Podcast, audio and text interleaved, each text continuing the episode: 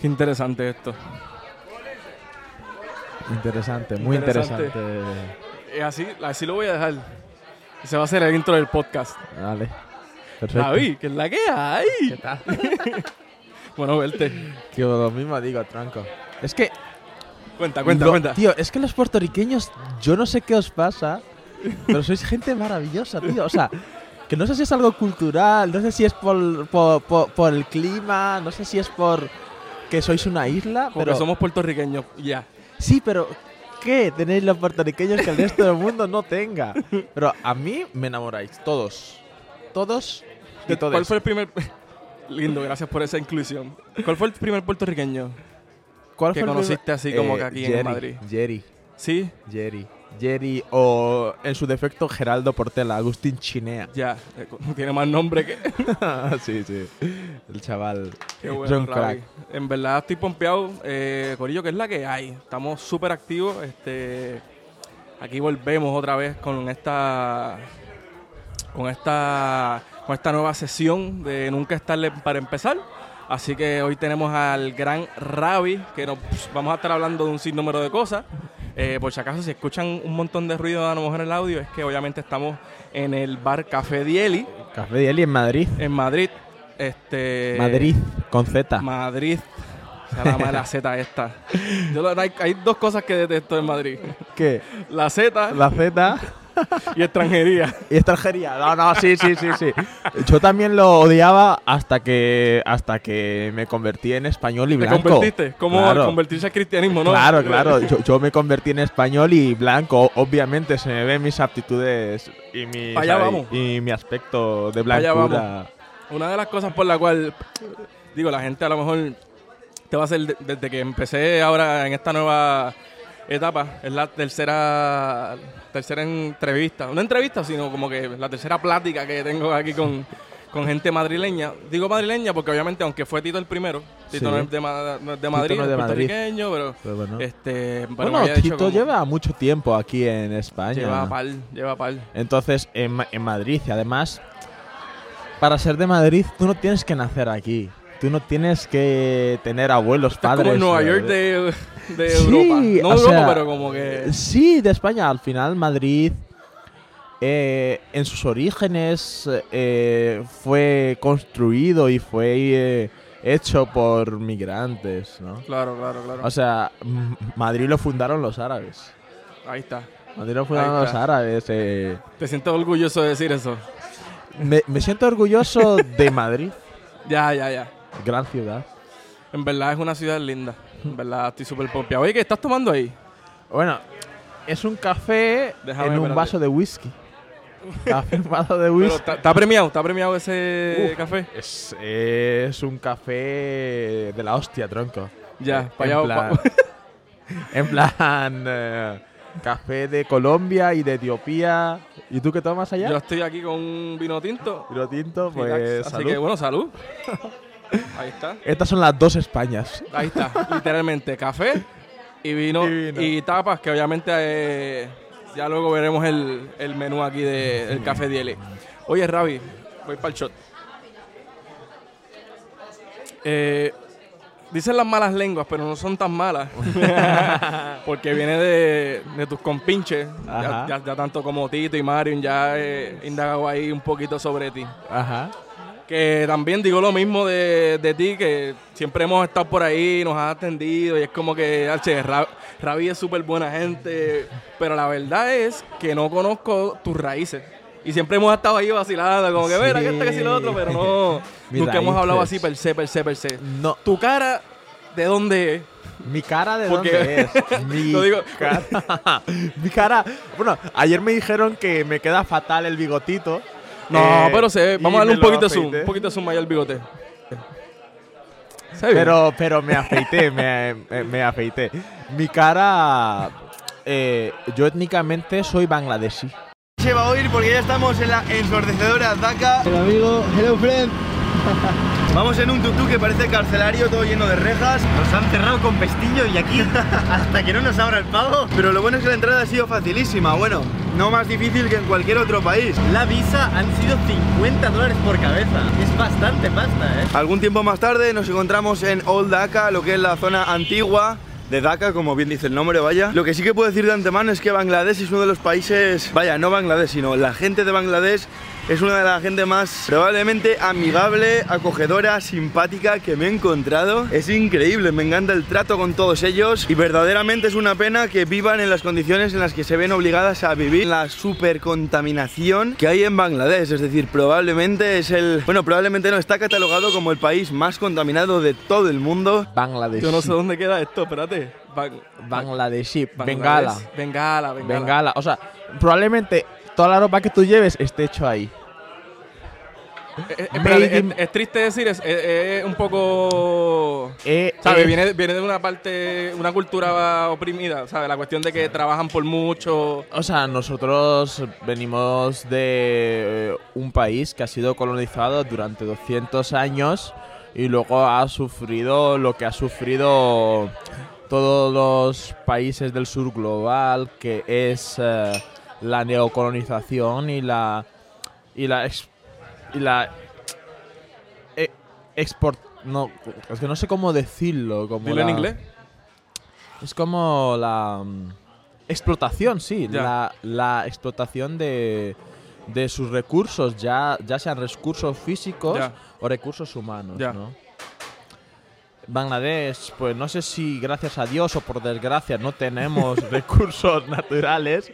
La que teníamos ya la... Tengo una. Sigue hablando, sigue con la, con la historia, pero para la gente que no sabe, como yo, yo, no- yo estoy ahora mismo perdido dónde queda. Bangladesh. Sí. ¿Sabes dónde, dónde está? Bangladesh. Aquí está España, por ejemplo. Sí. ¿Está para acá o está para acá? Si este es Puerto Rico, este es España, Bangladesh sería todo por aquí a este punto. Indonesia. No. Eh, India. Perdone, de me- deben estar ahora mismo. Es que no sé. Pues no sé si conocen el Himalaya, que es la cordillera más grande El del Himalaya. mundo. Himalaya. El Monte Everest. Pues, ya, ya, ya, pues cuando Monte Everest, eh, pues su hielo se convierte en líquido porque llega el calor, cae por Bangladesh. O sea, somos al pie de las montañas. Somos una llanura, somos la llanura y somos la, la delta más grande del mundo y somos la tierra más fértil del mundo. ¿Te gusta? Me gusta Bangladesh. Eh, yo me he criado ahí, yo me he criado con mis vacas, con mis cabras, sin electricidad. ¿De verdad? Sí, sin electricidad. Eh, Ay, se- me, no me río de burlando, me río de. ¿Sabes? Tú tienes. Sí, de cariño. Claro, claro, claro. Y, y para la corta edad que tú tienes también, me, me, me, está curioso. No quiero adelantarme a los eventos. Vamos ahora, vamos ahora para eso. Ah. So, te criaste, naciste allá en Ban- Bangladesh. Yo nací en Bangladesh. Bangladesh. eh, y nací en una casita, o sea, porque hospitales eh, desgraciadamente pues no tenemos y si te pasa algo, no, en mi pueblo no tenemos hospitales, es un pueblo es un pueblo pequeñito, pero cuando digo un pueblo pequeñito es un pueblo de más de 30.000 personas, pero es un pueblo pequeñito. Ya, pero te entiendo, te entiendo. Eh, mm, nosotros no tenemos nada de eso. No tenemos hospitales. Entonces yo nací en una casita de madera y hojalata. Que se. En las peli- como en las películas, como vimos. sí, madera y, y hojalata. Mm, Y no sé, no me acuerdo de nada, ¿no? Porque lógicamente ahí- era mi nacimiento. y, no de ahí, y de- ahí, ¿a dónde pasaste rápidamente? No, ¿O te un rato? Pues nada, yo, yo ahí nací, me crió mi abuelita. eh, desde los 0 hasta los 8 añitos y yo me crié con mis gallinas, mis cabras. ¿Cómo se llamaba tu abuela? ¿Se llama o se llamaba? Se, se, se llama Fátima. Perdónamela, ya. Fátima, Fátima. Fátima, que ser- sería Fátima, ¿no? En Sí, Fátima. de- Claro. Eh, una mujer encantadora, muy cariñosa, muy, muy loable, muy, o sea, cuando hablo de ella es como, Ese, ese amor, ¿no? Esa... sí, la ser más perfecto de este mundo. Qué lindo, qué Y- lindo. Es que siempre esa cuestión de quien te cría es como... Hay Sí. mucha gente que no tiene, ¿verdad? Que no las... ¿Sabes? No tiene la dicha, a lo mejor. No digo dicha en el sentido de que... No estoy diciendo que a lo mejor pasaste una... Una, una crianza difícil, no estoy diciendo eso. Yo no me crié con Pero mis padres. a eso voy, que a lo mejor era lo que te tocaba y vivir con tu abuela a lo mejor fue algo de las cosas más lindas que has vivido. La cosa más linda que yo he vivido en mi vida y mi infancia fue la mejor infancia del mundo. Yo fui el niño más feliz del mundo, fui el niño que más se ha sentido amado y más se ha sentido querido. Eh, nunca nos faltó comida en la casa. Eh, mi abuela me protegía y por encima de todo y yo sentía el cariño por encima de todo Uh, qué lindo. por encima de todo. O sea, yo me sentía el niño más afortunado del mundo. Aunque nunca viví con mi padre ni con mi madre, yo, yo lo tenía todo. Qué lindo, qué lindo que digas eso, porque a lo mejor ahora hay alguien que te está viendo, está diciendo, comparto lo que estás diciendo. Podemos indagar un. No quiero ser. Sí, sí, por este. ¿Cómo? No soy, quiero- soy- soy un libro abierto y me encanta hablar, así que... Lo sé, por eso, por eso estás aquí. Pero quería preguntarte. ¿Qué tal tus, pap- tus padres? ¿Sabes? ¿Qué tal mis ¿Qué- padres? qué- en Puerto Rico decimos qué pito tocan en tu historia? Claro, si quieres hablar. tuve una relación afectiva con mis padres. Nunca tuve relación con ellos. Eh, mi única relación con mis padres eh, fueron, creo que al nacer y sobre todo con mi madre. Mi padre apenas nada. Actualmente tampoco. Tampoco, tampoco. eh, Wow. Pero les tengo cariño, les tengo cariño y siempre que puedo les ayudo. Siempre que puedo les ayudo. ¿Eres hijo único? No, ¿Tienes más hermanos? sí. Sí. ¿Cuántos? Tengo más hermanos, eh, tres. Tres. ¿Son así de guapos como tú? Son hermosos.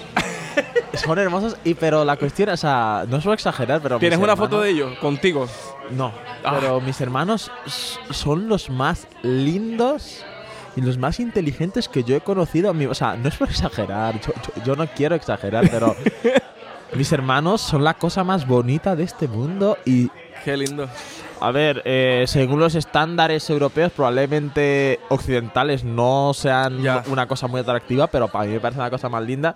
Pero si hablamos de intelectualidad, le rompen a quien sea. Tío, Oye. chaval, eh, Eso suena bien puertorriqueño. te lo Le juro. rompe a quien se. mi hermanito de 8 años, Ah, ¿Tiene ocho años ahora mismo? Ahora años. mismo sí, le, eh, pues mi socia Rajali, mi amiga también, le... ¿Esa es la de Marruecos? Sí, Ya. esa le, pues le dice, oye, ¿cuánto es mil no sé qué, no sé cuánto? Un número de bien grande de cinco cifras con otro número. Y de cuánto es esto más esto. Y el chaval se lo hizo de memoria. de memoria. Y dice, son bla, bla, bla. Y yo, hijo de puta, o sea, eres un crack, eres un crack. Y, Qué sea, chulería. mis hermanos son muy listos. El que tiene ahora 16 años, wow Guapas, un gua- guapote. qué hombre. O sea, e- es. Es. Hombre, la figura del hombre moderno está en decadencia. La figura del hombre moderno que se autocomplace, eh, que no tiene valores. Que, que, no, ti- que no construye vínculos emocionales, que no, que no tiene ninguna patria excepto el dinero. Wow. Pues wow, qué. Bro, bro, qué interesante que, que estés diciendo este tipo de cosas porque voy a decir tu edad porque es que es necesaria ya a estas alturas. O sea, Ravi tiene 22, ¿no? 22, 22. años. Y de la manera en que estás hablando me causa, ¿sabes? Qué bueno que estamos haciendo esto porque la gente de Puerto Rico, donde quiera que me estén mirando, eh, hay personas que pues no tienen tu la mentalidad que me estás hablando, ¿sabes? Y a lo mejor no es la realidad que se vive a, la- a las personas de tu edad, ¿sabes? Tampoco quiero generalizar, Claro. tampoco no me generalicen, no me, no me, no me linchen como yo digo yo, me pero siento una persona muy afortunada y me siento una persona que ha tenido muchísima, con muchísima suerte, porque he tenido una oportunidad que probablemente mucha gente no ha tenido es y es la de la educación pública. La educación pública y 100% gratuita. ¿Eso qué significa? Que no he pagado ni un centavo por estudiar Ya. y lo han pagado pues entre toda la gente con sus impuestos, ¿no? Y esa es la auténtica libertad, ¿no? Que tú tengas derechos, derechos por el hecho de ser persona, por el hecho de Claro, ser claro. humano, ¿no? Y esa es la verdad, porque tú puedes decir, no, la libertad de hacer lo que tú quieras. La libertad de hacer lo que Pero ¿qué es eso? Eso es muy claro, teórico. Claro, claro, claro. Porque, ¿qué es lo que tú quieres hacer? Al final, ¿qué es la felicidad? Claro. ¿Qué es El éxito. la libertad? ¿No? Entonces, yo creo que la libertad es, es el tener derechos a cosas materiales, a tener tu casita, a tener tu, tu ropa de vestir, a tener tu comida, a tener acceso a una educación. Y yo creo que el precio de la libertad son los impuestos, así que paguen sus impuestos, paguen sus taxes. Disclaimer ahí. Eh, qué lindo, Ravi. Eh, vamos para atrás. Ocho años. Ocho años. Terminaste con tu, ¿sabes? La crianza de tu abuela, ¿no? Sí. Pasas después de ahí a dónde? Eh, O sea, ¿cuándo es que te mudas de...? Pues nada, me voy seis meses a la India porque en Bangladesh no había consulado español. La mala. Entonces, eh, Esta historia está... promete. son 3.000 kilómetros. 3.000 kilómetros, en- o sea, si vamos de distancia recta no habrá más de 1.000, pero como hay carretera, Ya, eh, zigzag, ya. eh, ponteando, ¿no? Pues desde mi ciudad natal hasta llegar a New Delhi, Nueva Delhi, tardamos... India. India. Nueva India. Sí, yo soy de Bangladesh, ¿no? Eh, desde mi pueblo a llegar a New Delhi tardamos siete días. Siete días, porque... Sí, sí, sí. I mean, en, carro. No, o- o eh, ¿cómo te, fue- cómo fue te- la te historia? explico, pues para llegar desde mi pueblo a al su núcleo urbano más cercano, que está a 7 kilómetros, tardábamos 7 kilómetros solo, tardábamos como una hora en canoa. Wow, loco. Luego, desde el núcleo urbano más cercano hasta la capital, que es Dhaka, tardaba, eh, son 56 kilómetros y tardábamos una un media... montón. No, es, es, es poquito en realidad, son como 35 millas. Es que, loco, somos de Puerto Rico. Yo veo, ¿sabes? De, de- de Puerto Rico a Vieques, tú sabes, cortito. Pues nada, eh, tardábamos unas dos horas porque las carreteras no están hechas ya, ya, ya. y los coches pues no, no van tan rápido, ¿no? En transporte Esto público... es 2009. Estamos hablando de 2008. 2008. 2008, nada. Voy ahí, nos quedamos en Dhaka, compramos billetes para ir a Calcuta, Kolkata, Así que se dice. Kolkata, Kolkata. Kolkata, Kolkata. o en su defecto Calcuta. Calcuta. Llegamos a Cal para, o sea, compramos los billetes para ir a Calcuta. En todas estas tú no hablas español. No, So, el español que escuchan de Ravi vino después. no, claro, por supuesto, pero yo, el- mi, mi- mi castellano, Tu castellano, perdóname. mi castellano, mi español, lo aprendí aquí en Madrid eh, por supuesto por instituciones públicas. Vamos a, vamos a llegar ahí para las instituciones públicas. So, vas para India Voy a tus nueve años, Sí. a Calcuta. Calcuta no es India. Sí, Cal- Cal- ok, ok. Sí, sí, ¿Qué- qué área de- de- Calcuta es India, pero la India es enorme y la zona de en la que pertenece eh, el, el estado dentro de la India se llama Bengala. Igual que Bangladesh. Ahora se preguntarán, ¿por qué se llama Bengala? Porque antiguamente, antes de separarse la India con Bangladesh, porque éramos el mismo país, pero Bangladesh se separa de la India por razones religiosas. So, eh, Bangladesh era India antes de ser Bangladesh. pero Sí. ¿cuál, es la, ¿cuál es la separación entonces Vale. religiosa entonces? Vale, eh, después de Estoy la aquí, segunda estoy aquí como dicen en España, flipando. después de la Segunda Guerra Mundial, eh, Gandhi con sus protestas pacíficas, que Claro. eso fue la pues eh, la imagen para todo el mundo. Eh, y con la guerra de, de guerrillas que hubo para expulsar a las tropas invasoras de Inglaterra, o sea, Reino Unido, ajá, ajá. consigue su independencia la, la India o el Raj británico. ese momento se dan conflictos internos por la religión. Porque había una gran parte que era hindú y otra gran parte que era musulmana. Entonces, Válgame. Entonces se separan y la parte musulmana eh, se va a un extremo de la India que posteriormente se convertirá en Pakistán y a otro extremo de la India, los dos separados, que se convertirían en Bangladesh. Y en su separación, eh, la India eh, se, solo se separa en dos estados, India y Pakistán, pero un Pakistán está aquí y otro Pakistán está aquí. Entonces, este Pakistán que era más grande, el Pakistán que actualmente se llama Pakistán, Ya. absorbe al otro Pakistán como Pakistán de Oriente. Guau. Entonces, eh, por cuestiones religiosas, porque son musulmanes, ¿no? So, entonces, la India actual tenemos la parte del hinduismo, ¿no? Eso es. Y entonces hay partes de India que son musulmanas.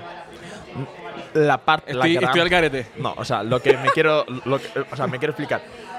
En 1949, toda India. Esa historia aquí con el. to- eh, toda India eh, era muy, muy grande, es un estado muy grande. Después se divide en dos, en la parte, en la parte hindú y la Ya, parte ya. musulmana. Y la parte musulmana Sí, sí, ya se va entendí, a entendí, Pakistán entendí. y a Bangladesh. Ya, ya. Entonces, eh, Pakistán se convierte en lo que es actualmente Pakistán y Bangladesh. Ya. Y la India se queda la mayoría hindú, aunque hay muchos musulmanes Ya. en la India, ¿no? Entonces, eh, Bengala se convierte en la parte musulmana y se separa de sus otros eh, bengalíes étnicamente. El micrófono. De sus Al micro- no, el micrófono. Ah, de, de los otros bengalíes étnicamente, ¿no? Porque étnicamente los, ben- los banglas somos una etnia. Somos una etnia, pero que se dividió debido a la religión. Hay una parte hindú y otra parte musulmana. Ya. Entonces, los que compartimos un mismo idioma, eh, la misma cultura, las mismas recetas culinarias. Wow, qué brutal. Eh, todo se separa hace 70 años por la religión. ya.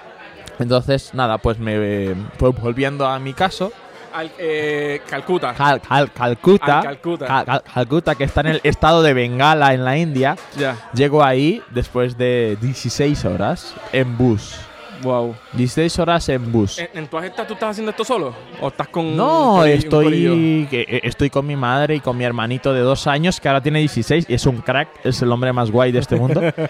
Eh, llegó, a la, lle- llegó a Calcuta, luego cogemos varios trenes para llegar de Calcuta a, a, a Delhi, a New Delhi. Wow. Y tardamos como cuatro días. Entonces ya hemos Wow. llegado tres en Bangladesh y cuatro en la Tengo una pregunta y, y no me importa cuánto nos tardemos hoy. ¿sabes? Sí. Estamos, tenemos aquí el tiempo. Si se acaba la, la cámara del celular, seguimos ahí en audio, no, importa, pero tengo muchas preguntas. Mm. ¿Dónde se quedaban? ¿Dónde comían? Eh, Nos quedamos en los hoteles más baratos. Más ¿Cuánto baratos. es barato en euros? Más baratos, eh, yo qué sé, 3 euros la noche, Wow. 4 euros la noche. Porque nosotros somos. Éramos muy, muy, muy, muy, muy pobres. O sea, no, no teníamos electricidad en casa, tío. O sea, yo no sabía que era un ordenador hasta llegar a España. Yo. Or- ordenador era ciencia ficción para mí. O sea, Luego, qué fuerte. ordenador a mis 8 años era ciencia ficción para mí porque nunca había visto un ordenador en mi vida. Wow. Eh, aire acondicionado, yo no sabía que era aire acondicionado, que una máquina que te enfría la casa o que te calienta la casa. Eso para mí era brujería, era magia. Era que. ¿Cómo es eso posible, no? Y llego a España, pues, shock brutal. Un shock brutal Pero de todo. para bien, ¿no? Es un bueno, shock. espérate. Llegas a. a Calcuta. Y después a Después Dili. sales cuatro, cuatro días, estuviste cuatro días, la cuestión de te quedaste en los hoteles, bien barato, no sé qué comida. Dili. Y llegaste a Dili. Dili. Entonces, Delhi, el- Delhi. O, o sea, o sea. Dili ¿Por eso se llama Delhi? No, Delhi, no, es no. vacilando. Eh, llegué a Dili. So, llegaste allí y entonces, ¿qué pasó ahí? Pues nada, en la India. eh, ¿Qué tal la India? la India Espectacular. es. Bueno, es como. Ba- Estoy preguntando. Bangladesh en grande. mucho tráfico, muchísima gente eh, y no me, no, o sea, no, no, no me gustó y mucho tráfico. Eh, Mira, yo, yo estoy, perdona que te interrumpa, Ravi. Yo estoy viendo una serie ahora mismo con mi esposa que se llama. Eh, se me olvidó. God. Algo. God Something de Morgan Freeman en Disney Plus. ni idea. Eh, ¿Sabes quién es Morgan Freeman? Sí, sí. Pues, bro, ese hombre va por ahí visitando diferentes. ¿Qué es Dios en, en el hinduismo, en el budismo, en el. En el hinduismo tienen eh, cientos ya, de dioses. ¿Cuánto? sí, ¿Cientos de miles? Pues, bro, me yo me enteré, digo, sabía que, pero no sabía la cantidad y la, y, y- y la magnitud de lo que sucede allí. Y fue como que impresionante. Más, más las cuestiones de, de ir a un, a un mar, que la gente como que se limpia, no sé si Sí, se purifica. se purifica. Eso está lindo en el sentido de lo que creen, ¡Ven, ¿no? cabrón! Eso está, como dice el prócer Benito Martínez. No, pero en serio, en serio, es como que, que es la que hay. Nada. Eh, yo, yo, yo, yo, yo del hinduismo sé bastante poco porque mi familia es musulmana, Tú eres musulmán. culturalmente. Y no vamos a indagar en eso. Ya está, ya está, muy bien. Sí. Soy musulmán culturalmente. Te entiendo. Es como Puerto Rico, que es católico culturalmente. Claro, claro. Eh, sí, pero luego yo he recibido influencias católicas porque Claro. cuando llegué a España estuve en un colegio católico. Todo, o sea, yo he recibido muchísimas influencias. Llegaste, llegaste allí, a Delhi. Dili. Delhi. Y cuando, ¿En qué momento sucede? en- ¿O en qué momento tomas la decisión? ¿O tu mamá de No, decir yo no tomo decisión, sino que todo estaba planeado para llegar al consulado de España. de en España? Claro. ¿Y por qué O sea, España? Porque, ¿sabe quién tomó la decisión de ir Pues a- mi papá estaba aquí, Tu papá es. un hombre. No, no, coño. O sea, es Bangladesh. Es bengalí. Ben- bengalí. Sí, pues mi papá llegó a España. ¿Por qué bengalí? Bengala, ya. eh. Bengala, bengalí. Pero, o sea, yo soy bengalí y uno de el estado de Bengala es bengalí, pero el que está en el estado de Bengala de la India no es bangladesí. Yo soy bangladesí. Ahora mismo no sé nada. Ahora mismo O sea, yo soy bengalí y, No, no, y bangladesí. Ya, ya, ya. Y un bengala. No, y un bengalí de la India solo bengalí, pero es indio, no es bangladesí. ya, yo soy bangladesí porque Tengo, soy de. Bangladesh. I got it.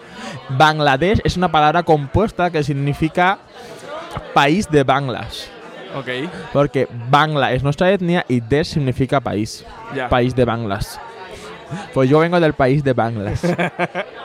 So, llegas a España, ¿a qué edad? Llego a España a los 8. Ya, si todo esto pasó un año. Todo esto que. Claro. Llego So- a los 8.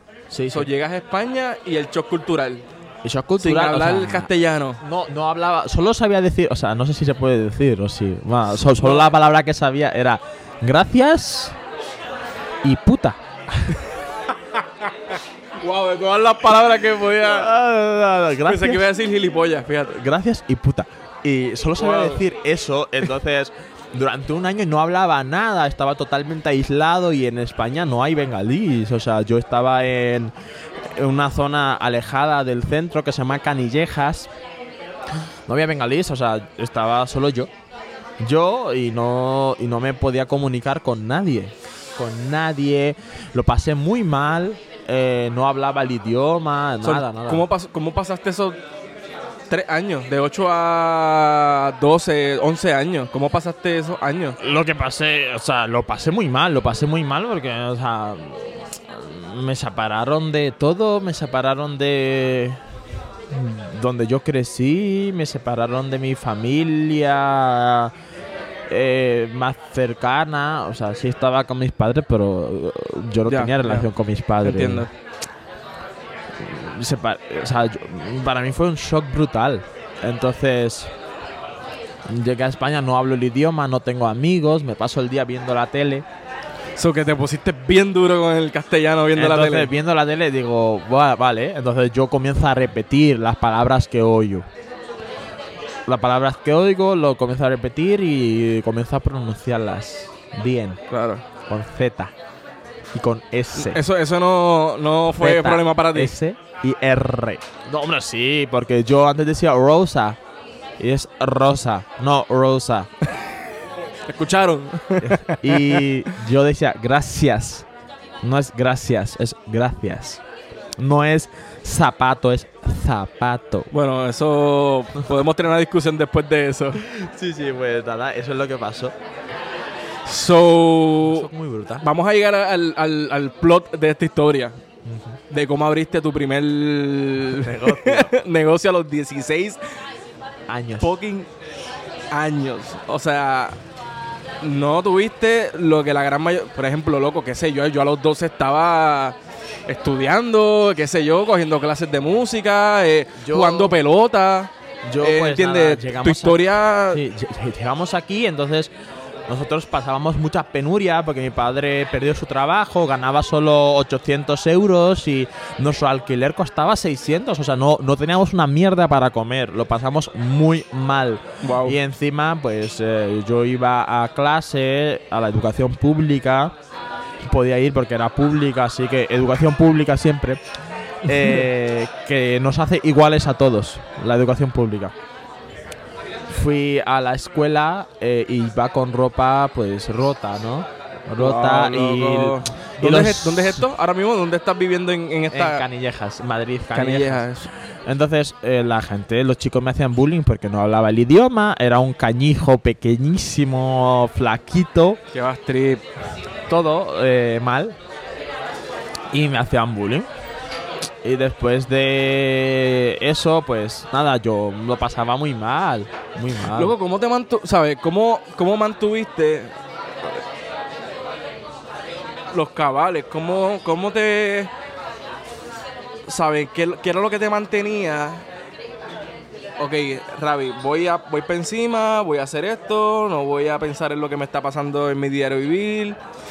¿Sabes? ¿Cómo no...? Digo, no, no quiero decir cosas Los como... Bangla somos una etnia muy fuerte que ha pasado muchísimas penurias. Hemos tenido tres independencias, hemos tenido un genocidio de tres millones de personas. Sí que tu, O sea, tu nuestra, árbol genealógico es... nuestra etnia es una etnia muy fuerte, muy fuerte.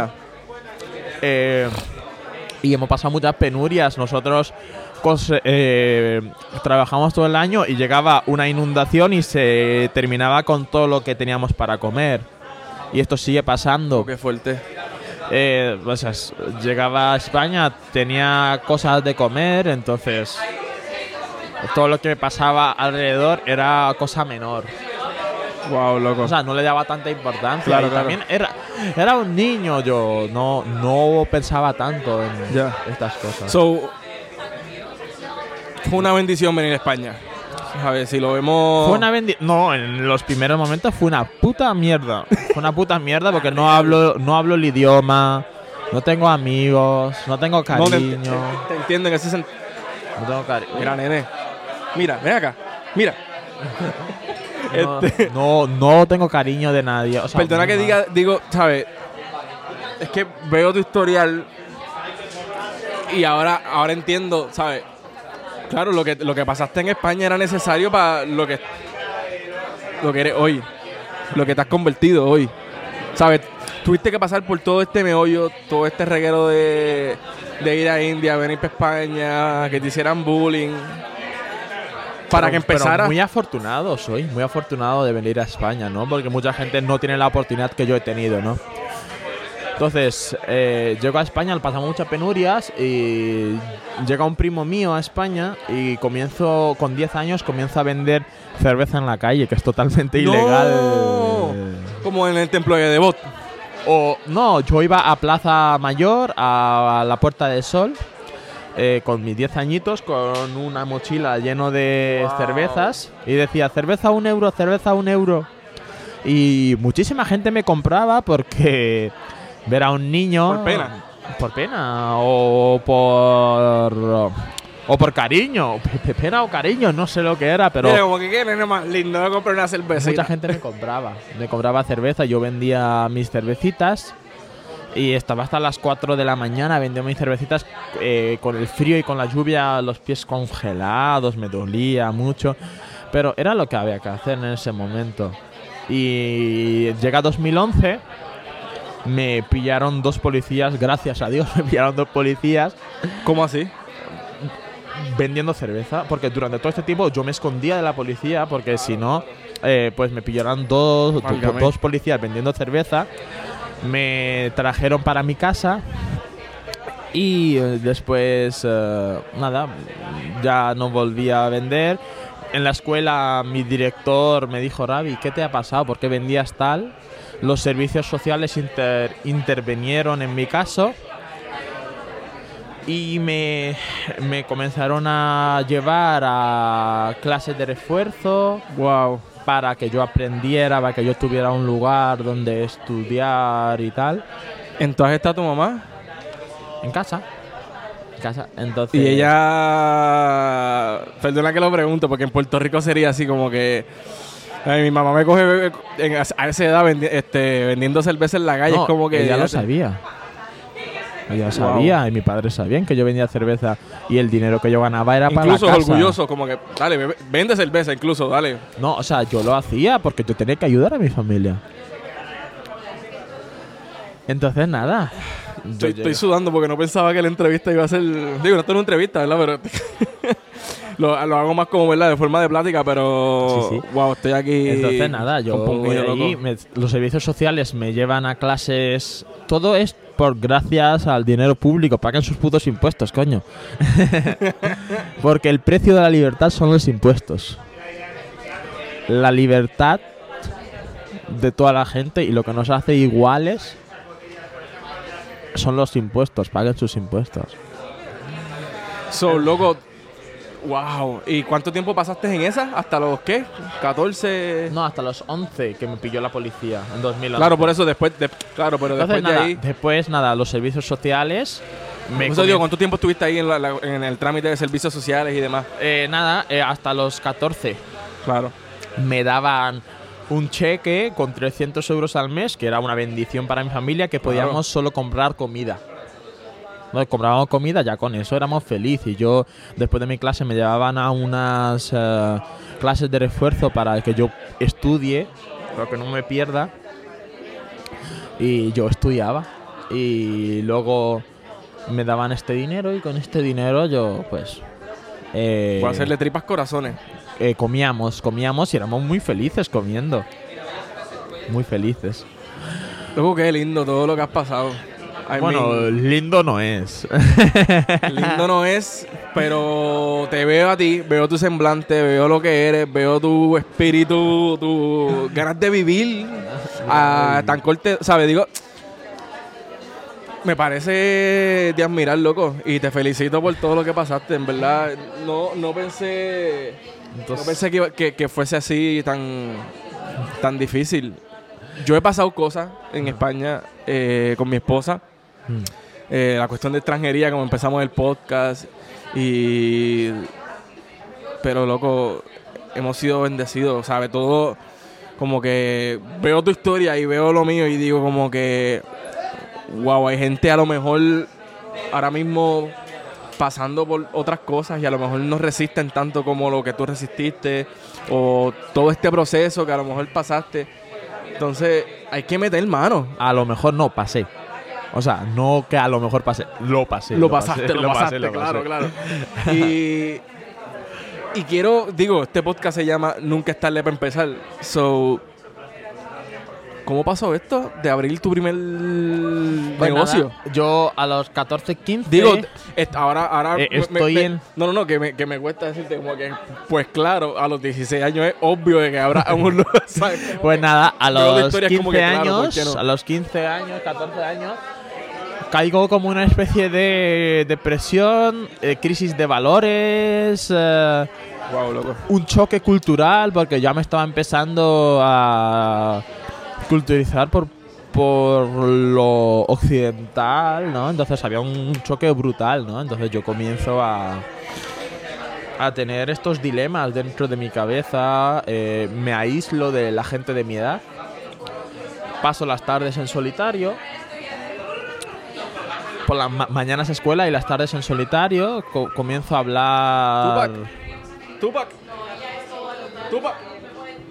Sí, te mira, te- no, sí, ve y te- Agüita. Pre- pregunta, ay, ¿quieres algo Agüita. Agüita. Agüita. el Tupac, el caballo. Tupac que es un nombre cariñoso que ama a todo el mundo. Sí, Tupac, me, me encanta el nombre. Tupac. Tupac. Como Tupac, como Tupac Amaru del Perú. Ahí está. Eso es. Eh, pues nada, Ajá. eh, pues comenzo a aislarme de todo y después de aislarme de todo caigo en depresión, eh, bla, bla, bla.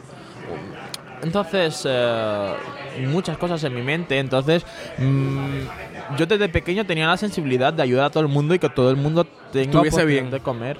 Estuvi- y estuviesen bien. Y, y estuviesen bien y que tengan la oportunidad te, de comer. te- te convertiste en un padre, un protector. No, no. Para tu, pa' tu hermano, digo, ¿no? Ah, No, no, no. O sea, sí, para mis hermanos, pero o sea, eso eh, Gracias, es Tupac. mi trabajo. La ¿no? bestia. Saluda a Tupac ahí en el. la máquina. Yo no sé si está grabando, de hecho. Salud. Segundo round. Voy a aprovechar y chequear si está grabando. No paramos, seguimos. Sí.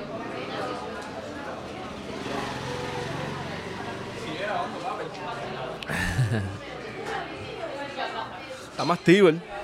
Entonces, eh, después de eso, me, intereso- me comienzo a interesar por la política. Tengo influencias de un partido político español que se llama Podemos. Ok. Podemos. Podemos, que es un partido socialdemócrata, ¿no? Eh, que quiere. Pues, Ok, tú estás teniendo todo esto a tus 14, 15 años, ¿no? Sí, entonces es un partido socialdemócrata que comienza, pues. Ay, yo no sabía ni qué estaba pasando a los 15, 16 años políticamente. me Sí, sí sabía, oye, sí sabía, oye, sí sabía, pero yo vine a votar eh, antes de irme para acá, antes de venirme para acá, por ejemplo. So, Es muy importante votar. Voten.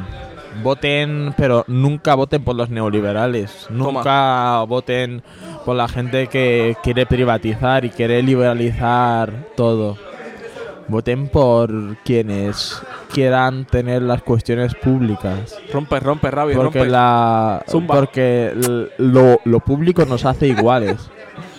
Porque lo público hace justicia. Justicia en el sentido de que quien tenga mucho, que pague mucho y quien no tenga nada pueda tener acceso a cosas, pueda tener acceso a una educación, acceso a la sanidad pública gratis. Que nazcas donde nazcas, en la familia que nazcas, puedas crecer como persona, ¿no? Rich. Entonces, nada, yo comienzo a tener influencias de, de, de- de este partido y, y comienzo a, pues nada, a participar políticamente y después de esto voy a, eh, voy a reuniones, voy a manifestaciones y en ese Claro, momento tu propio... conozco a, a Jerry. Jerry, Ya. eh, en su defecto Geraldo Portela, puertorriqueño, Puertorriqueño. puertorriqueño de Río Piedras. Río eh, Piedra en la casa. Oye, tú te sabes ahí todos los recovecos de Río Piedra. Gracias a Jerry. Gracias a Jerry. Entonces conozco a Jerry. Él me enseña y nos conocemos. Él, un hombre de 36 años, yo un chaval de 15 años, 16 años. Eh, nada, pues comienzo a aprender mucho de él intelectualmente, ¿no? Y muchas de las cosas que yo soy hoy es gracias, Gracias a a Jerry. él. Gracias, Jerry. Gracias, Puerto Rico. ¿Dónde está Jerry? Jerry, Jerry está en nosotros local en lo que yo. Ah, vas para allá ahora, vas para... Bueno, Claro. claro, a los pasos. Entonces, nada, eh, me, le digo a Jerry. eh, Entonces, yo dejo mis estudios, pues, fracaso escolar. Soy un fracaso claro. escolar. No, no tengo ni siquiera eh, el high school. Dejo high school y me pongo a trabajar. eh, Como una máquina. eh, como ayudante de chef, de sushi. Bueno, comienzo a cortar sushi, a hacer sushi. Eh, nada, pues hago eso. Y a los seis meses me harto. Y digo, oh, camino una tarde y está Jerry tomándose un café. Y me dice, eh, niño, ¿cómo estás? Yo, bien, ¿y tú cómo estás? Y comenzamos a hablar. Y le digo, Jerry, le digo, tío, quiero abrir un negocio propio, quiero hacer algo que sea mío. Eh, y él me dice, yo también, tío. no quiero trabajar para otros. Y Guau, qué lindo. ninguno de los dos teníamos dinero. Wow. So, tú me estás diciendo que tu mentalidad era de comerte el mundo, de abrir un negocio sin tener Chao. la ayuda financiera. Yo no tenía ni un euro, o sea, yo, yo, yo de ahorros no tenía ni un euro. Entonces, nada, comienzo Wow. pues con Jerry, entonces hablamos y tal, y comenzamos a idear un negocio, y en ese momento llega un primo mío que tenía dinero y le decimos, ¿por qué no te unes al, al proyecto con nosotros? Nosotros tenemos las ideas, ponemos el trabajo y tú pones el dinero. Y abrimos eh, mi primer bar, nuestro primer bar, cuando yo tenía 16 años y comienzo a trabajar ahí. Se llama Café Encuentros. El y Encuentro. fuimos el, Claro, el claro. primer bar puertorriqueño de Madrid. Café Encuentros. So, tú eres parte de la historia Puertorriqueña. puertorriqueña En Madrid. en Madrid. Eso es. So, fuiste parte de la entrevista que te hizo Tito. Tito, ¿no? Sí, no sí, quiero este, indagar mucho con eso, pero Tito está creando un, un proyecto hermoso, hermoso, hermoso, y pienso que es necesario que la gente sepa lo que está pasando con los puertorriqueños en España. Punto. Y tú fuiste parte de esa historia. Fui parte. ¡Qué loco! Tuve el privilegio de ser parte de esa historia. Porque es un, es loco. un privilegio conocer a puertorriqueños. Bueno, Sois empezaste el podcast ahí. Yo no sé que ustedes. Realmente, mira, eh, Ravi. Somos muy de pueblo, somos muy de. Te falta algo, te falta azúcar, te falta sal, pues aquí te damos azúcar, aquí te damos la sal. eh, te falta. No tienes casa, vente, te quedas en casa, ¿sabes? Eh, somos muy. Esos son lazos incondicionales de cariño que no dependen de una relación económica y eso no se puede perder. Porque eso es lo que nos hace humanos. Yes. y no se puede caer en, en la modernidad líquida de las relaciones superficiales de soy tu amigo o soy tu tal, pero sin profundizar. Y yo Claro. creo que el ser amigo consiste en, en tener relaciones incondicionales de cariño sin ninguna intermediación del dinero. ¿no? Claro, claro. Y eso yo creo que ustedes lo hacen mucho y eso no se puede perder. Yo creo que las sociedades occidentales han perdido mucho eso y han perdido eh, lo que es eh, las relaciones ya de incluso de parentesco. Las Claro, relaciones claro. entre hermanos se pues se rompen por una herencia. Claro. por dinero. Y eso no se puede romper. Me, me, me, me estaba quiero seguir hablando de, de esta de esta de este tópico pero abres tu primer bar ¿Qué pasó a tus 17 y 18 años? Ah. El bar empezó pues el bar empezó a irnos que- bien y conocí de repente a muchísimos puertorriqueños de repente salieron así, Así. como hormigas. como conocí como a 30 puertorriqueños. Toma, Muchos, muchos. Y entre ellos Tito Chévere. el título. Y nada, eh, comenzó a recibir muchísima influencia, comenzó a aprender Bueno. salsa, gran combo de Puerto Rico. Toma, sigue. Héctor Lavoe, Toma, sigue. Ismael Rivera. Mickey, Mickey Rivera, que es un trovador. Es un pequeño trovador. Estás Eh, partiendo, Ravi. Eh, y me encantó. Y, y comencé, gracias a eso, comencé a conocer a Silvio Rodríguez, que no es puertorriqueño, pero es cubano. claro, pero, claro, claro. pero Cuba y Puerto Rico. claro. So, hay, hay, hay un. Claro, vienes de la otra parte del mundo, pero realmente has tenido lazos latinoamericano. Sí, pero tú sabes qué. Eh, que, es lo más fuerte, que, sí. que es lo más cabrón. Que es que eh, el himno de Bangladesh lo escribió un señor que se llama Rabindranath Thakur o Rabindranath Tagore y, ganó el premio y fue la primera persona en ganar un premio Nobel a literatura que no fuese occidental y es de Bangladesh y es Bangla.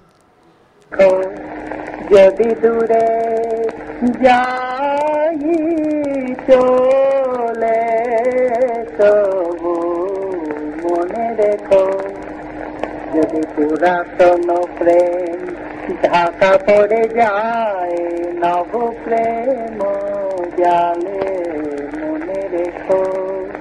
ও, তবু মনে রেখো, যদি থাকি কাছাকাছি দেখিতে না পাও, ছায়ার মতো নাচি না আছি। মনে রেখো, ও তবু মনে রেখো, যদি জল আসে হাতি পাতে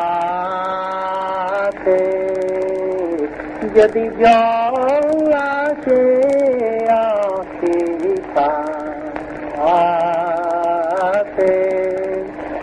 একদিন যদি খেলা থেমে যায় মধুরাতে তবু মনে রেখো y lo ganó. Entonces, eh, él, todo, toda la poesía que, es, que escribió, la persona que lo tradujo al inglés se llama Zenobia Cambrubí, puertorriqueña. ¡Toma! Entonces rompe. son lazos históricos. Entonces, pues la primera Guau, persona que loco. lo tradujo, no, perdona, del inglés a español fue Zenobia Cambrubí, que era esposa de Juan Ramón Jiménez, el, el, el poeta, escritor español que ganó también premio Nobel a la literatura y que lo ganó gracias a Zenobia Cambrubí. Y él en sus memorias lo dice, en, sus- en en memorias duro. lo dice, ¿Quién sabe más que yo? ¿Quién, hombre o Dios, puede, ha podido, podrá decirme a mí qué es mi vida y mi muerte, qué no es?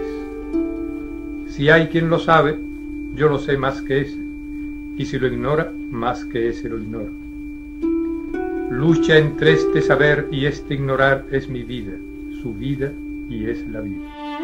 eh, que no habría conseguido nada si no fuese por Zenobia. Y de hecho, Zenobia Cambrubí fue la primera mujer en conducir en España. Y Puertorriqueña. estos datos, Eh, me encanta. Entonces, eh, y, y de, y de hecho, trabajó como. Fue como su secretaria de, pues de, eh, pues de Juan Ramón Jiménez. ¿no? Y tradujo. Entonces, pues, Rabindranath Tagore, bengalí, prim- primer eh, Nobel en no ser occidental o blanco. Juan Ramón Jiménez, español, Claro. y Zenobia Cambrubí, Era puertorriqueño. puertorriqueña, y tradujo a Rabindranath Tagore al, al español. Quiero, si lo, si lo encuentras Pero si está muerto, para, tía. para... No, no, no. Con, Ah, a- claro. a ella- Ah. lo, lo- lo que tradujo. Lo tendrás por ahí. Se podrá googlear. Sí, por Sí. supuesto. Eh, o sea, ustedes busquen Zenobia Cambrubí. Eh, eh, orgullo, orgullo de mujer. Y, y sin ella, probablemente, o sea, seguramente, nunca, eh, Juan Ramón Jiménez, eh, uno de los mejores escritores de España, eh, de la lengua española, habría eh, conseguido su premio Nobel. Gracias a ella lo ha conseguido. Entonces poco se habla de ella, poco se habla de ella, pero y mucho se habla de Juan Ramón Jiménez, Ya. pero Juan Ramón Jiménez no habría sido nada sin Zenobia Cambrubí. Y yo, Está pues, bengalí, puertorriqueña, la puertorriqueña lo traduce al español. Eh, sus obras literarias, sus obras literarias de, de bengalí a español. So, volviendo otra vez al encuentro, terminaste el encuentro, ¿sabes? Sigues, o sea, Entonces- sigues siendo parte de ese bar. Sigo siendo parte de ese bar, emocional, físicamente no, pero sí emocional, yo tengo, tengo mucho cariño, ¿no? Entonces, nada, yo, como dije, yo dejé de estudiar y a los eh, 18 años digo, no, yo no puedo solo seguir trabajando en el bar, tengo que Hacer algo. Más. estudiar, tengo que estudiar porque a mí me mueven. Me, Se nota, A mí se me nota. mueven las cuestiones aprender. intelectuales, ¿no? Entonces, yo era un fracaso escolar, había suspendido todo, entonces digo, vale, voy a coger el coro por los turnos y me Toma. meto en la high school y hago dos años en un solo año. O sea, dos, dos, dos, dos ¿A qué edad cursos? ¿Al 17? a, a los 18. 18. Cojo dos cursos en un año y lo acabo y acabo con una media de 9.33 sobre 10. Y lo. Rompiste, dilo, dilo, rompí. Y lo. Rompí. Rompí. y lo. Y lo acabo. Entonces me meto en, eh, en bachillerato, que se dice aquí en España, que es como. Claro, la, la high school. La eh, preparación para. para ir a la universidad. Entonces me meto ahí. Crical. Entonces estoy desde las 8 de la mañana hasta las 3 de la tarde estudiando eh, presencialmente en, eh, en el bachillerato y por la tarde desde las 6 hasta las 12 trabajando. Entonces fue muy, muy duro. Pero acabo mi etapa de, de bachillerato con una media de 8,75. Eh, no es ¿En ¿Cuál fue la, con- la concentración? eh, ciencias sociales. Y nada, Famoso CISO en, en Puerto Rico. Entonces acabo eso, eh, luego hago mi selectividad, me- eh, lo apruebo y consigo entrar en la universidad. Entro en la universidad. Eh, Este es 2019. Esto es 2021. O sea, esto, esto fue hace Ayer, hace dos años. poco. Loco, hace dos años fuerte. de nada.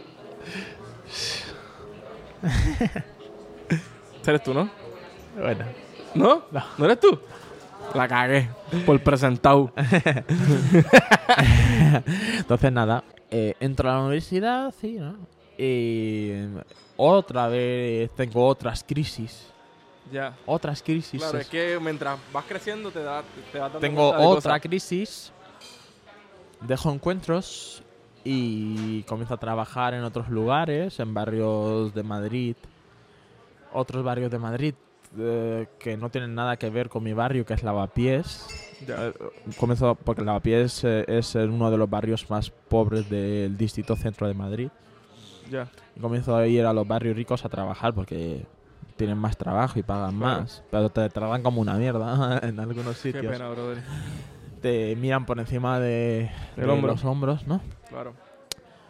Y nada. Qué pena que, que, que a veces hasta cansa, ¿no? Como que Mm. No, siempre cansa, siempre cansa, no a veces, siempre cansa. Que te traten mal por que tú no tengas el dinero, que tú no, no que no te traten como un igual, que no te traten con respeto, ¿no? Y después de eso, nada, eh, comienzo a juntarme con mis socios actuales, Marión, Tito y Rajali. ¡Uy! Rompe que... Y, Ay, y llegó este hermoso lugar. este hermoso lugar. Este hermoso lugar que es un remix de, de lo bangla, puertorriqueño, loco. español, Se francés, se- sí, hay, hay, hay mucha, digo, eh, si tienes un videito me lo pasas para ponerlo, digo, está en las redes, pero igual me lo pasas para ponerlo en el podcast y la gente vea Nada. esta preciosura. Y después de eso, nada, eh, comienzo a trabajar aquí y conozco a más puertorriqueños nuevos que, ha- eh, que han llegado a Madrid. Y entre ellos, uh, Quique Serrano. el grande, el único. Mira, el eh, inigualable. Una de las cosas eh, que me llamó la atención fue cuando estábamos haciendo los coquitos en Navidad. Que mi esposa y yo estábamos haciendo coquitos y no sé qué, y le digo a Ravi, Ravi, estamos haciendo coquitos y no sé qué, y Ravi me dice, sí, dame uno grande. No, dame, dame uno grande, sí. Y yo así sin conocernos, así como que... Y fue como que, pero Ravi, tú no sabes lo que es. Bueno, con lo que ya tú me contaste, yo confío en ti. Dame uno de esos. pero ponle por nombre a, una, una chica que me diste. Amanda, yo creo que era. Sí, mi exnovia que eh, hemos roto hace una semana. Ah. Ah. Nada, el punto. Awkward. Nada, No, el punto no. es que, que, que fue súper gracioso que me pusieras el nombre ahí. No Sí. Ravi, Amanda en el. Sí, en el- sí. No, porque por supuesto, yo, yo e- e- eso era un regalo para ella porque ese coquito es un regalo de los dioses Eh, que les han dado los puertorriqueños o que os lo habéis inventado, pero es un regalo de los dioses, está buenísimo y quería que lo que lo probara y lo probó. hablando de bebidas, ¿quieres algo más? ¿Quieres algo de comer? ¿O ¿Estás bien? Agüita. ¿Agüita estás bien? Mm. Hay, que hidratarse. Hidrátense. Llevamos un ratito, pero ya estamos tel- terminando. Sí, ten- tenemos ahí Uy, pal. Hemos hablado mucho. Hey, Bueno, yo he hablado mucho, es que soy un charlatán. No, No, no, paro no. de hablar. Eh, a mí, por favor, sigue hablando. eh, Ravi, ¿cuáles son tus...? Bueno, tengo tres preguntas. No, no preguntas, ¿verdad? Pero la primera, ¿cuáles son tus metas a largo plazo? Eh, segundo, si vas a retomar estudios Estoy estudiando ahora mismo. Ah, ¿estás estudiando? Estudio que economía. había- Eh, estoy en la universidad y estudio economía para, por supuesto, eh, poder cambiar las cosas, pero yo no quiero ser un economista que trabaja en un banco, yo no quiero ser un Claro, claro. economista que trabaja en la bolsa y que gana mucho dinero.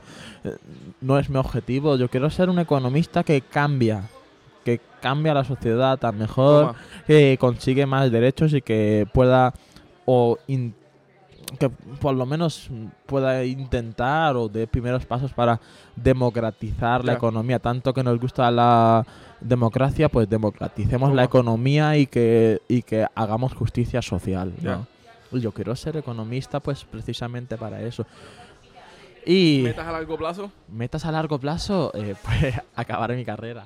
Ya acabar está. mi carrera. Eh, y, y más metas no tengo por ahora. Me voy a Bangladesh ahora en unos Uf. días para poder eh, ¿Cuándo te estar en silencio. Me voy eh, en pocos días para poder encontrar el silencio y poder pensar Claro, bueno, en lo que momento. quiero, porque como la canción de Silvio Rodríguez, yo no sé lo que es el destino y caminando fui lo que fui. ¿no? Toma. Entonces yo ahora tengo que encontrar, o sea, no el Lo que destino, pero sí un propósito y Claro. sí pensar en realmente las cosas que a mí me mueven, las cosas que me hacen feliz, ¿no? Wow. Entonces, por ahora yo no sé lo que es el destino. Por ahora no sabes lo que quieres, pero sí tienes una... Tengo Una unos meta clara. bocetos. Tengo, no, no, yo no tengo una meta clara, ¿Sabes? tengo unos bocetos. Claro, claro, pero ya, ya algo es algo, ¿no? Ya empezando con eso. Luego, Ahora mismo, o sea, no estoy en mi mejor momento. De hecho, yo creo que ahora mismo eh, me siento yo que estoy en el pozo, estoy tocando lo más... fondo. Yo, yo estoy tocando y he tocado fondo, creo. Y entonces necesito irme, aislarme y necesito eso es saludable. eh, desconectar del mundo, tomar distancia y pensar y dar una vuelta y entender lo que son mis valores, mis principios, la trayectoria que he tenido y cómo yo puedo mejorar y cómo yo puedo ser útil a la sociedad, a la gente y ser provechoso para mi vida y, y por supuesto ser provechoso para la sociedad. Eso es lo que voy a hacer. Esto está bien heavy, en verdad estoy aquí súper pompeado de todo lo que has dicho y me siento privilegiado de que me hayas, de que te hayas abierto. Sé que eres un libro abierto, pero no todos los días te sientas aquí con micrófonos y se lo expresa pues al mundo. Eh, y pienso que es una historia que también debía se- tenés que contarlo. Creo que es algo que se tiene que contar. Y ya después de aquí a cinco años, si Ravi se convierte en. Ravi se convierte. Eh, yo ya tú creo yo, yo quiero ser economista y quiero eh, eh, trabajar en, en, eh, eso, eh, en, en política económica eh, y trabajar el- lo que es el sentido de la justicia, lo que es la justicia social. Lo, lo justo, nada más ni nada menos. Creo que se tiene que dar el debate de lo justo moralmente y, o- y creo que en la política económica no se da eso eh, y se tiene que dar. Bello. Hay que dar eso en la economía y la justicia social. Por supuesto. Hemos aprendido, yo he aprendido un montón en No, este podcast. Bueno. He aprendido un montón. Estoy hablando por mí. Ah, Tú has aprendido mucho en España y, y lo que te falta, ¿no? Pero he aprendido mucho y me siento, como te dije ahorita, privilegiado. Así que, Corillo, voy a hacer voy a hacer un hincapié rapidito. Estamos en el Café Dieli, síganlo en todas las redes sociales, lo voy a poner aquí baja- bajito Café Dieli. para que lo puedan ver. Y Quería- visítenos. Mira, bueno, hazlo tú para que Oh. poner la cámara para que Café Dieli, eh, nuestro local, Café Dieli. Eh, nuestro café viene de Etiopía, Colombia. Eh, entonces es un café súper bueno, pero más que el café, más que todo es el ambiente, El ambiente, ¿no? Que tú vas a encontrar aquí y el cariño. Nosotros, eh, todos los que trabajamos aquí, eh, lo tenemos como norma propia el hacer sentir a la gente que Claro. están en casa, ¿no? se siente. Se siente. Se siente, claro. Eh, como una cuestión moral de hacer sentir bien a la gente, ¿no? Es nuestro derecho, nuestro deber como para culminar, quiero que des. Bueno, yo siempre culmino con. Nunca es tarde para empezar y terminas la frase, pero puede ser lo que sea, ¿no? Ya, obviamente, creo que tú has dicho un montón de cosas que nunca es tarde para empezar, ¿no? Pero si te lo quieres decir a ti mismo, si hay gente que a lo mejor te está viendo, niños, padres, hijos. El mic es tuyo. Nun- Da- dale, nunca es tarde. El nunca es tarde para empezar. aprender y reaprender y reciclarse y y aprender de sus errores, sobre todo aprender de sus errores. Nunca es tarde para reinventarse. Qué lindo Nunca es eso. tarde para para aprender algo nuevo. Siempre se puede más. Qué brutal. Bueno, Corillo, nunca es tarde para empezar A aprender, aprender de parte de. Ravi y para mí, reinventarse reinventarse y reciclarse. ¿Y qué? Reciclarse uno Reciclar- mismo. reciclarse, lindo. Rec- Reciclarse uno mismo. Desaprender. Cuando digo reciclarse es des- desaprender y Desaprender. aprender de nuevo. Mira, pues voy a hacer un nunca es tarde para empezar. Eh, nunca es tarde para empezar para ayudar a los demás. Nunca es tarde para empezar para ayudar a los demás. Sí, pueden, pueden pasar en y confianza. así mismo. se puede sentar en mismo. Eh, nunca es tarde para empezar para ayudar a las personas. Yo pienso que es algo que, como tú dijiste ahorita en el podcast, no es algo que se ve mucho. Eh, y yo pienso que es momento de esta generación, de nosotros, digo de nosotros, Yo creo que- del 90 y pico para acá, del 2000 para acá, creo que es una generación que, que ama, ama querer a las personas, ayudar. La gente es buena por naturaleza. Sí. La gente es buena por naturaleza. Ravi, gracias un millón. Gracias a ti, Gracias por Quique. tenerte aquí. este, este, sigan a Ravi en todas las redes sociales como Como MDRABI 00. Bello. En todas las redes, en Instagram y en Facebook. Bueno, en Facebook, ¿tienes Facebook? Eh, Sí, pero eh, mejor en Instagram. En Instagram, porque ya todo es... A mí me puedes conseguir como Quique Serrano PR. Así que... Puerto Rico está bien cabrón. Bien cabrón. Puerto Rico está bien cabrón. Pero yo, gracias por sintonizarnos. Nos vemos en la próxima. Bye.